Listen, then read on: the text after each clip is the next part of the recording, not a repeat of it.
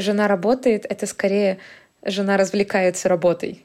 Когда я рожу ребенка, у меня будет легитимная возможность не работать. Слушай, давай обсудим. Кажется, что я не справляюсь, и мне нужна помощь. Положительное подкрепление, мать твою, как у Павлова работала, так и до сих пор работает. Всем привет, меня зовут Кристина, я фаундер проекта Hungry, и это наш подкаст «Зайки и лужайки». Кристина, привет, а я Настя. Я медицинский маркетолог и предприниматель. А еще мы обе мамы. И в этом подкасте мы говорим о том, как мы балансируем между материнством, работой, своими амбициями и выспаться. Ура! Настя, смотри, второй выпуск. Мы уже чувствуем, как мы набираем э, мышцу, накачиваем эту мышцу подкастинга. Э, запись уже пошла лучше, чем первая. Я тебя с этим поздравляю. Хотя здесь мы абсолютно точно не про перфекционизм, мы не про успешный успех, мы про какую-то реальность всей нашей материнской ситуации. Э, давай расскажем, какую сегодня тему мы с тобой собрались обсудить. Мне кажется, да, это отличная, отличная возможность, чтобы обсудить очень важную тему э, помощи. Мы бы не успевали столько всего, не помогая нам наши мужья. Но всегда ли было так? Всегда ли мужья одобряли наши карьерные планы? И хотелось ли нам когда-нибудь, наоборот, все бросить, посидеть на шее, свесить ножки, киндер, куха, кирхи и прочие э, прекрасные возможности. Настя, ну расскажи. Расскажи, как у тебя складывалась ситуация. У тебя на пять лет э, больше опыта, чем у меня в материнстве. Как все это начиналось и где вы относительно помощи пять лет спустя со вторым ребенком? Ты знаешь, у меня история нетривиальная. Однажды я увлеклась мудроженственностью. И довольно долго в моей голове было насрано, что э, детки, кухня, э, вот эти платья в пол, дыхание, прости господи, маткой и прочие прелести, я не хочу ничего решать, я девочка, они как бы вершина, вершина того, что можно хотеть. То есть если ты э, устроила свою попу тепленькая, мягонькая, что тебя оберегают, и ты такая сидишь красивая, то есть мама работает, а папа красивая, вот эта вот поговорка, ну, как бы жизнь твоя удалась. При том, что я никогда не видела таких ролевых моделей вокруг себя, но почему-то мне это казалось очень соблазнительным. Спустя годы терапии с психотерапевтом я могу предположить, почему. Потому что это про не брать за себя ответственность. Соответственно, тебе легко, потому что ты не тащишь на себе какой-то груз. Вот. Но mm-hmm.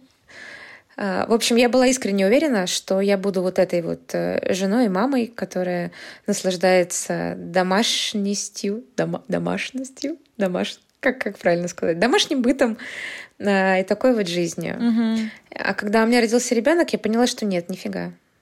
Я очень долго пыталась натянуть сову на глобус, пыталась Э, впихнуть себя вот в этот образ в льняном платье ручной работы, в фарточке такая стою, шарлотка в одной руке, в другой там белокурые чистые дети. Нет, нифига, это просто не про меня. А, было сложно себе признаться, что вот все, что я про себя нафантазировала в свои ранние 20, абсолютно разбивается реальность. Ну вот я не такая, мне тошно, мне душно в этом образе. Он недостаточно раскрывает меня как человека. И, короче, я так не могу. А когда я себе в этом призналась, стало проще объяснять это окружающим, и в первую очередь мужу, что нет, мне нравишься ты, мне нравится быть твоей женой, мне нравится наш дом и дети, но я не только вот это. Мне хочется чего-то еще. А у тебя было такое? Ты представляешь, я писала э, какие-то заметки для себя для этого выпуска, и я ровно так же сформулировала эту идею. То есть мне кажется, что я до сих пор прохожу этот этап. Я а, моя жизнь не похожа на то, что ты описала. Э, то есть я не хожу в льняном платьице, э, не порхаю по дому, пока муж э, не находится на работе. Я не являю собой такую стандартную картинку, да, хранительницы очага, которая ждет мужа дома, готовит ему ужин. Вот. И с одной стороны, я понимаю, что в этом во всем нет вообще меня, с другой стороны, ловлю себя на мысли, что по какой-то из причин эта картинка остается для меня привлекательной.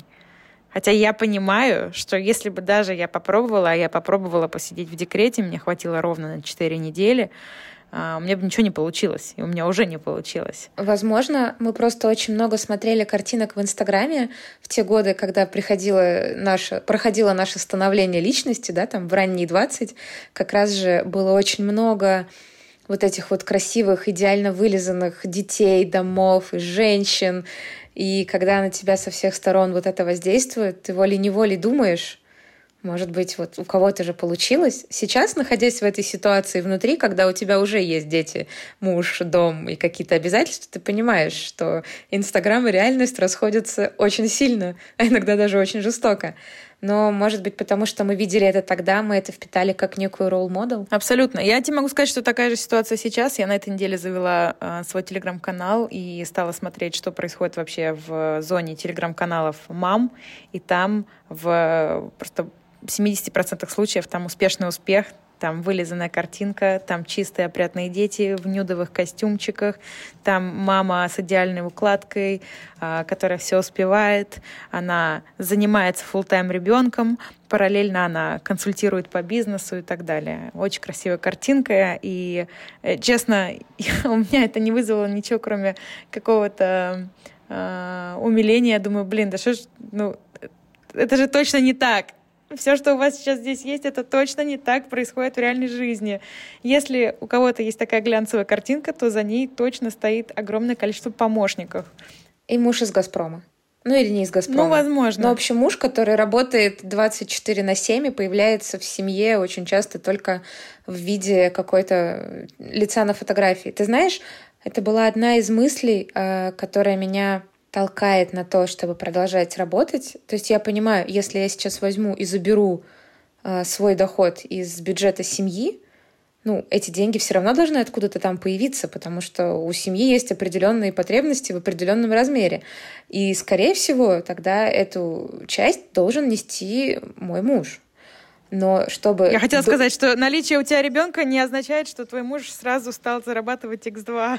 Вот именно. Но надо понимать, что да, некоторые люди растут э, интенсивно, то есть они там делают за то же время как-то более эффективно работу и получают X2. Но, к сожалению, это довольно редкая история. Обычно люди растут экстенсивно, то есть они работают больше, больше, больше. И я понимала, что да, может быть такой вариант, что я могу сидеть дома, но тогда мой партнер должен работать в два раза больше, по крайней мере, на старте, пока там он, не знаю, не изобретет новую Теслу. А, хочу ли я ценой отсутствия мужа и папы дома жить вот так. Нет, не хочу. Я хочу, чтобы у нас у обоих было достаточно финансов и достаточно времени, чтобы наслаждаться друг другом, нашей семьей, ну и да, и тратить эти финансы с удовольствием. Вариант, что папа где-то, пока я трачу его денежки, наверное, это не мой вариант. Хотя знаю тех людей, у которых это именно так и работает, и им с этим ок. Но это не про нашу семью. Да, абсолютно с тобой согласна. Расскажи тогда, как вообще на это на все смотрит муж? Поменялось ли что-то в его мировоззрении за то время, пока вы сменили статус на родительский? А, ты знаешь, мне кажется, что сначала он вообще к работе в маркетинге, а перед маркетингом был только SMM, а до него копирайтинг, относился как, ну, как к хобби. Это не воспринималось как работа-работа. Хотя мне, конечно, было обидно, потому что для меня это было очень важно. Но взвешивая на весах объем который, объем средств, который приносил, там, допустим, э, несколько моих текстиков и там час его работы, конечно, это были несопоставимые вещи. И я помню, один раз у нас был разговор на тему того, почему его работа важнее, чем моя. Мне было очень обидно это принимать и слышать, но рациональная часть меня понимала, что, блин, действительно так оно и есть. А, к счастью, к счастью, это поменялось. Когда моя работа стала приносить реальные результаты, особенно когда у нас появился э, совместный бизнес, и он увидел тот вклад, который может принести маркетинг в, в принципе, в любое дело, мне кажется, что его отношение к этому поменялось. Я помню даже несколько раз он в разговорах с друзьями рассказывал про какие-то мои успехи, и мне было очень-очень приятно слышать, что меня воспринимают всерьез. Потому что, знаешь, в этом э, хочется здесь спеть про man's world.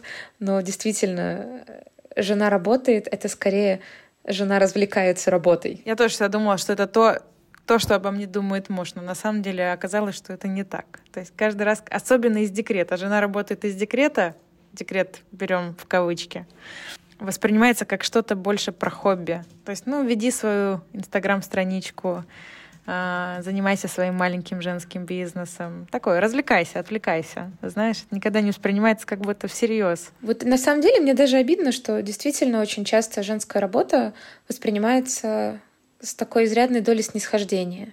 Что вот, вот есть где-то там, где мужики ре- реально решают за бизнес, а ты вот где-то тут сидишь... Реальные взрослые дела. Да, сидишь такой свою копеечку, так тинк, как моя мама говорит, на булавке зарабатываю. На булавке прелестно. Вот. Э, хотя я, конечно, так не считаю. А, мне кажется, что на самом деле именно совместное э, ведение дел помогло нам посмотреть на работу друг друга. Ему понимать вообще, как работаю я и как мой вклад может поменять объем заказов, э, объем работы, в принципе, а мне понять, как сложно нести ответственность, когда ты генеральный директор. Да. Когда ты финальная инстанция во всем вот в этом. Слушай, я тогда поделюсь, как было у меня.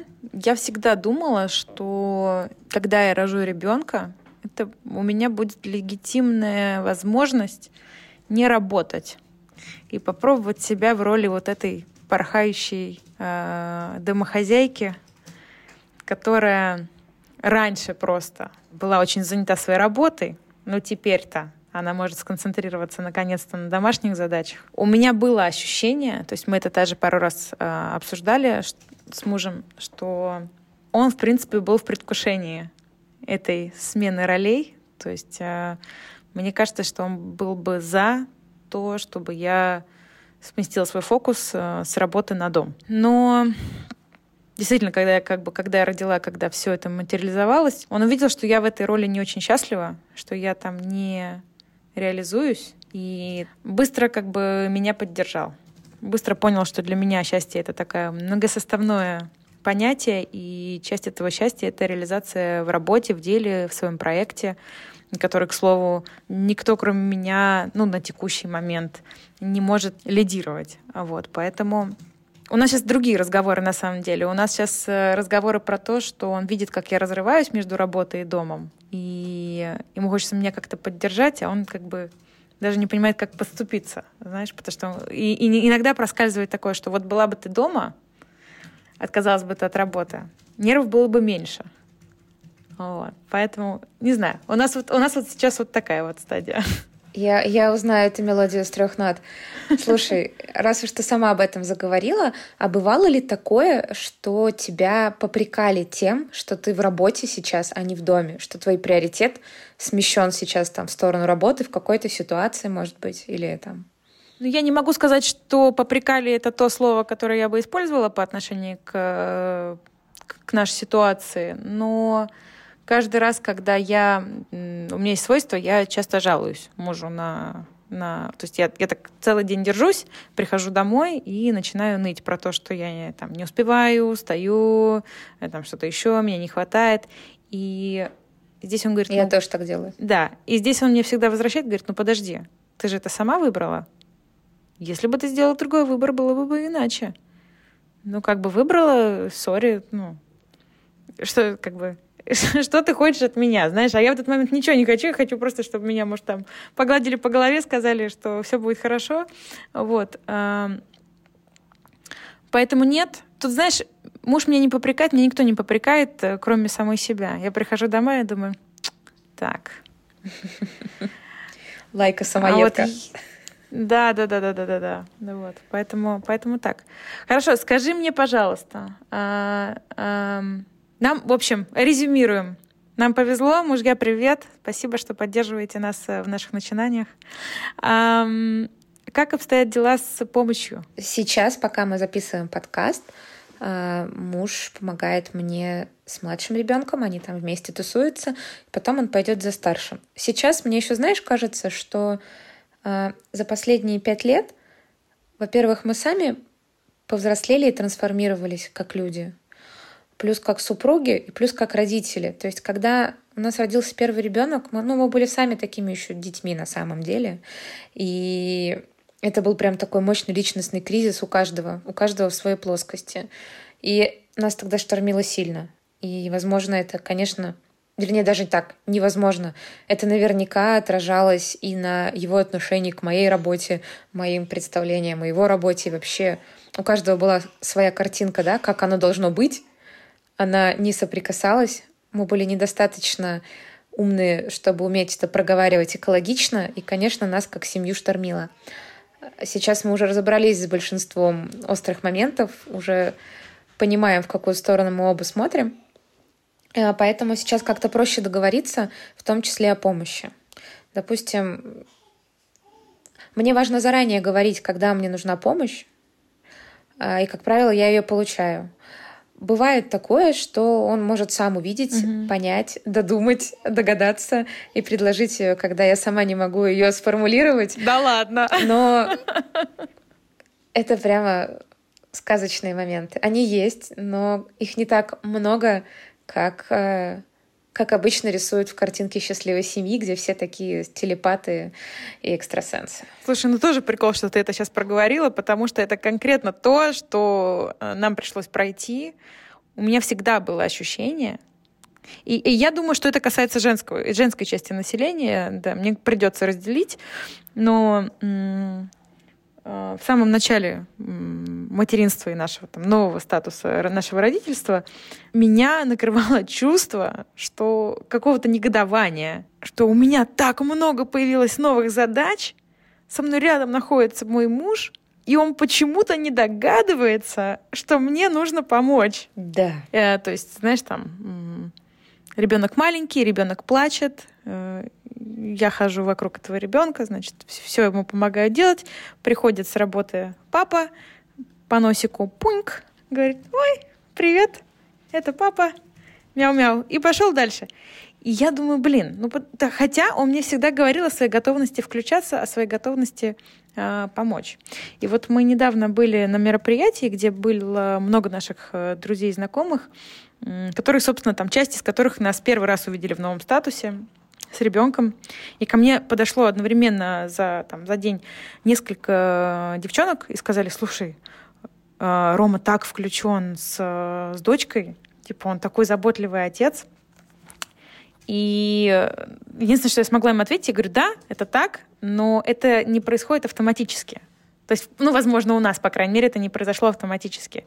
То есть для того, чтобы мой муж полностью смог э, включиться в роль папы, именно в функциональную роль папы, не в эмоциональную, потому что, естественно, эмоционально понятно, что э, он был включен, а именно функционально понять, как мне можно помочь, в какой момент нужно включиться, где предложить помощь, э, где просто договориться на берегу, как эта помощь распределяется, ушло какое-то время, ряд разговоров.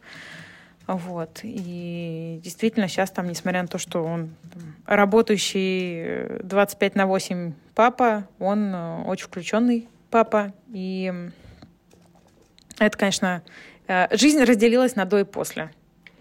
Вот. Но в нашем случае нужно было это проговорить языком. Пока я сидела, дулась и думала, что кто-то должен догадаться, чем мне помочь. Прийти и спасти принцессу в башне. Да, да, да, да. Это было бесполезным мероприятием. Когда я села, сказала, слушай, давай обсудим. Кажется, что я не справляюсь, и мне нужна помощь. В этот момент помощь стала поступать. У тебя не было ложного какого-то стыда или просто стыда? Вот за вот это я не справляюсь. Настя, я купаюсь в этом чувстве почти 10 месяцев о чем-то. Конечно, конечно. Оно как океан. Оно то приливает, то убывает. То есть это такое. День на день не приходится. Но как только я начинаю об этом думать и говорить, конечно, это чувство раскручивается до каких-то новых пределов. А у тебя? Знаешь, мне было очень сложно и до сих пор местами сложно принимать от мужа какую-то помощь, Э, просить у него деньги. Это, кстати, возможно, одна из косвенных причин, по которым я начала работать. Я воспринимала это как унижение. Почему-то мне, опять-таки, я не знаю, в какой момент маятник моих часов качнулся от мудроженственности до унизительно что-либо у тебя просить, но факт остается фактом. Мне было очень болезненно открыть рот и сказать, слушай, ну вот, вот надо. Почему-то казалось, что я все-все-все должна сама. А что сейчас изменилось и как это изменилось? А сейчас как-то с этим проще. Мне нравится, что у меня есть свое, за что я не должна отчитываться, mm. что я могу потратить а, в свое удовольствие и не говорить на что. На всякую фигню. Например, на доставку читас и ванильной колы э, в три часа ночи. Ну, в общем, в общем, вот. Ну, вообще вот это вот ощущение, да, что как бы у меня есть что-то мое, и я могу. Но я понимаю, что наша семья — это не только там я, да, а есть э, некое абстрактное «мы», есть дети, и абсолютно нормально разделять какие-то расходы на общие нужды. То есть такого, что вы живете как соседи, и каждый там выписывает по счетчику, сколько кубов воды он потратил, чтобы, не дай бог, не переплатить за другого. Это какая-то патология на самом деле. Да. Раз уж мы семья, у нас э, есть общее, и есть и обратные ситуации. Я перестала считать чем-то странным, если, допустим, у нас какой-то кассовый разрыв, э, я могу его покрыть, или потом мы как-то сбалансируем финансы то у меня, то у него. В общем, это стало нормальным в какой-то момент, но до этого это было болезненно. И да, я помню, что мне настолько не хотелось попасть в позицию зависимости, что я от кого-то завишу полностью, угу. что я не могу никуда деться, потому что я ни, ничего из себя не представляю. Это меня мотивировало работать. У тебя не было такого страха? Слушай, деньги это вообще отдельный вопрос, а, потому что я никогда не брала деньги у мужчины. А, вот мне там больше 30 лет, ну, кроме, естественно, своего отца, когда я была ребенком. Это другое. Это, это другое. другое, да, согласна, что это другое. Никогда не брала ни у кого деньги, никогда не принимала дорогих подарков. Всегда сама, сама, сама, сама.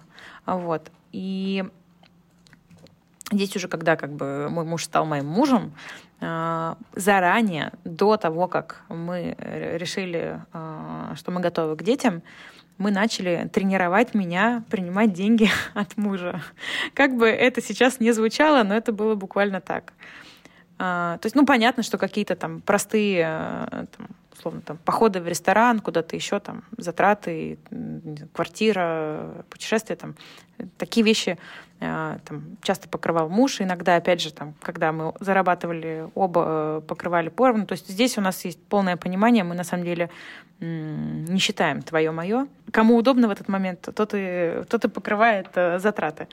Вот. Но когда понятно, что этот баланс сдвинулся, да, когда я лишилась там стабильного заработка, я понимала, что мне придется просить о помощи, да, и, и, это будет непростой шаг. Я смирилась. Мы проговорили, как это будет сделать легче, чтобы я каждый раз не шла и не просила, но условно там обсудили там, что можно сделать дубль карты просто, что, ну, короче, что-то, что, э, что там, или там каким-то сервисом подключить просто его карту и так далее, что-то, что не заставит меня каждый раз ходить и говорить, мне нужно. Вот. Но вот это вот ощущение уязвимости, конечно, то, о чем ты говоришь, оно присутствует, оно, это, это, это чувство уязвимости плюс чувство вины. Ничего с ним не сделала, пока. ну, то есть обзавелась э, снова стабильным доходом, но иногда я понимаю, что это что-то, э, над чем нужно работать. То есть я понимаю, что до конца это какой-то просто непроработанный вопрос. У меня другое. Вот я, знаешь, ты говоришь про чувство вины, что там, типа, я несостоятельная. Там. Да, я себя так тоже чувствую, там, состо... несостоятельной не, там, или уязвимой. Но у меня другое. У меня откуда-то чувство, что вот мой муж работает, так старается, а тратит все на меня и на семью. Ну, то есть, знаешь, это я не знаю, откуда это, что, что он достоин потратить эти деньги на себя. Вот, Интересно. Вот, но, но... По-моему, редкая позиция. Ну, ну, может быть. И знаешь, и когда, например, с другой стороны, я понимаю, что это доходит до каких-то странных вещей, например, но есть, понятно, там траты мои, а, а есть вот, как ты сказала, траты общие, там, домашние, которые, естественно, там, ну, там, я являюсь заказчиком этих трат, условно, там, от мебели домой до каких-то там мини-заказов на Озоне. Я думаю, блин, ну, то есть, короче, какой-то баланс и всегда борьба с собой. Я думаю, ну как же вот там надо заказать что-то или там наоборот что-то ребенку. Это же точно общая трата. А, к слову, я уверена, что мой муж, мой муж э, даже не знает про то, что я так в кавычках страдаю по этим пунктам. То есть он ну был бы в шоке об этом узнать. Не знаю, если послушает. Послушает. Эм, послушает, узнает. Послушает, узнает. Ну да, то есть как бы это э, то, что происходит у меня в голове, это только мои проблемы, потому что он сразу сказал, слушай, вот как бы карточка, э, то, что нужно, пожалуйста, эм, ни в чем себе не отказывай. Но э, пока дается намного сложнее, чем я ожидала. Знаешь, еще есть один момент, который мы с тобой не обсудили, про безопасность и уязвимость. Когда у тебя есть собственный доход, вот что бы ни случилось вообще в твоей жизни, вот последние два года нам очень хорошо показывают, что бывает как-то все раз и изменилось кардинально. А, что бы ни случилось, ты выплывешь. У тебя есть вот эта вот э, опора под ногами финансовая и навыки, которые у тебя все еще там не проржавели. И вот прям действительно в любой ситуации ты возьмешь и построишь себя заново и обеспечишь себя и детей каким-то, может быть, гораздо меньшим комфортом, но безопасностью, едой, кровом и так далее. Ты знаешь, а, я, когда начались последние события, пару раз видела девушек, которые вот жили по принципу киндер-куха кирхе, а потом мужа мобилизовали. И они были очень растеряны, мягко скажем. И когда я смотрела на это, я понимала, что я вот в такую ситуацию попасть не хочу. Я хочу всегда знать, что я в безопасности. В моем понимании безопасность это в том числе финансовая хоть какая-то, но там независимость, да, и способность обеспечить себя и детей. И когда вот это вот есть, это знаешь, как по пирамиде Маслоу. Вот у тебя закрыта вот эта потребность, и дальше ты можешь заниматься чем-то более там высоким. Но если у тебя вот здесь ничего нет, твой фундамент шаток, и он повалится от любой невзгоды. А находить себя через энное количество лет у разбитого корыта мне бы не хотелось. Не, все правильно. На самом деле, я вот так даже мы с тобой разговариваем, и, ну, как бы это здорово, что у тебя, у меня есть там понимающие, поддерживающие мужья. Но действительно, во-первых, живем в очень нестабильное время. Во-вторых, э, я уверена, что нас могут послушать э, э, девушки, у которых, которые воспитывают детей самостоятельно, девушки, у которых, например, а, нет возможности там, попросить э, даже какие-то базовые деньги у мужа на закрытие вот этих там, первого уровня пирамиды Маслоу. Есть э, девушки, это очень распространенная история, которые попадают в финансовую зависимость и там, испытывают там, всяческое там, финансовое насилие в том числе, да, там, когда просто они становятся заложником э, своих мужей. И это вот такая вторая сторона медали. Там, да, даже если нет, большое количество девушек за время декрета э, теряют себя. И я думаю, что вот эта вот соломка, это да, мы уже обсудили с тобой в прошлом выпуске, может быть, это какая-то наша излишняя тревожность, э, рассудительность, э, но вот эта соломка, которую мы с тобой там решили себе подстелить, я уверена, что она никогда не будет э, лишней, абсолютно точно. Вот, потому что, не знаю, э, Честно говоря, я вот жила с ощущением, что когда ты уходишь в декрет, у тебя есть вот эти декретные отчисления, и они могут покрыть первый уровень твоей пирамиды. Они не могут покрыть ничего, а я нахожусь в городе Москва. Вот. Эм, а в твоем случае ты, ты, ты официально устроена вообще или ты не... А в моем я официально устроена компании мужа как маркетолог, и в моем случае мои декретные от э, ФСС покрывают мой платеж по ипотеке. Вот вот прям. А, еще остается на кофе. Ну, лучше, чем ничего. Ну, тоже неплохо. Нет, нет, на самом деле тоже неплохо. Там э, вообще отдельная история. Я обрадовалась, что правда э, много доступных каких-то есть мер поддержки, но тем не менее э, несколько раз моделировала, как с этими деньгами например, женщины, у которой нет работы и нет мужа, я не до конца понимаю, как, как можно на эти деньги существовать. Даже если у тебя нет ипотеки или там кварти квартиры в аренду и так далее. Поэтому... Без понятия. Это, это не жизнь, это выживание. видишь, у нас, у нас, у нас э, хотелось такой вдохновляющий подкаст, а говорим с тобой про очень реальные вещи. Почему мы выбрали работу? Потому что безопасность. Если честно, да. Но ты знаешь, есть, и мне кажется, у этого есть э, много эффектов. Один из них положительный. Опять-таки, когда у тебя закрыта вот эта базовая потребность безопасности, ты становишься спокойнее. А если ты спокойнее и не фонишь на тему там денег, да, внутри себя, то у тебя спокойнее отношения как с мужем, так и с детьми. Это правда. Это, это вот про «счастлива мама, счастливы все», еще одна поговорка, которую я терпеть не могу, но которая местами имеет право на существование. Когда внутри тебя нет вот таких вот тревог, хотя всегда есть какие-то тревоги, будем, будем честны, да? Ну, хотя бы минус одна тревога, да. это уже сказывается на каком-то климате в семье. О, это правда. Записывай себе фразу «счастлива мама, счастливы все». Это это так. У нас в семье это, это э, совпадает с реальностью. А. Кстати, про счастливую, счастливую помощь партнеров. А, я тоже, кстати, заметила, вот спрашивала про пять лет а, опыта, положительное подкрепление, мать твою, как у Павлова работала, так и до сих пор работает.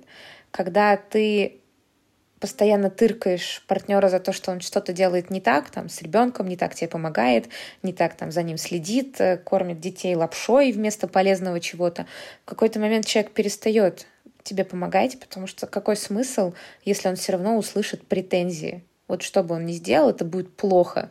Тогда проще вообще ничего не делать, зато хотя бы там, вот на, хотя бы на это не нарвешься. Mm-hmm. И это работает в обратную сторону, когда ты благодаришь, когда ты искренне доверяешь, вот делать так, как вот умеет, или там объясняешь без наездов, без токсика, и человек как бы делает, ты говоришь, круто, спасибо, вот прям спасибо.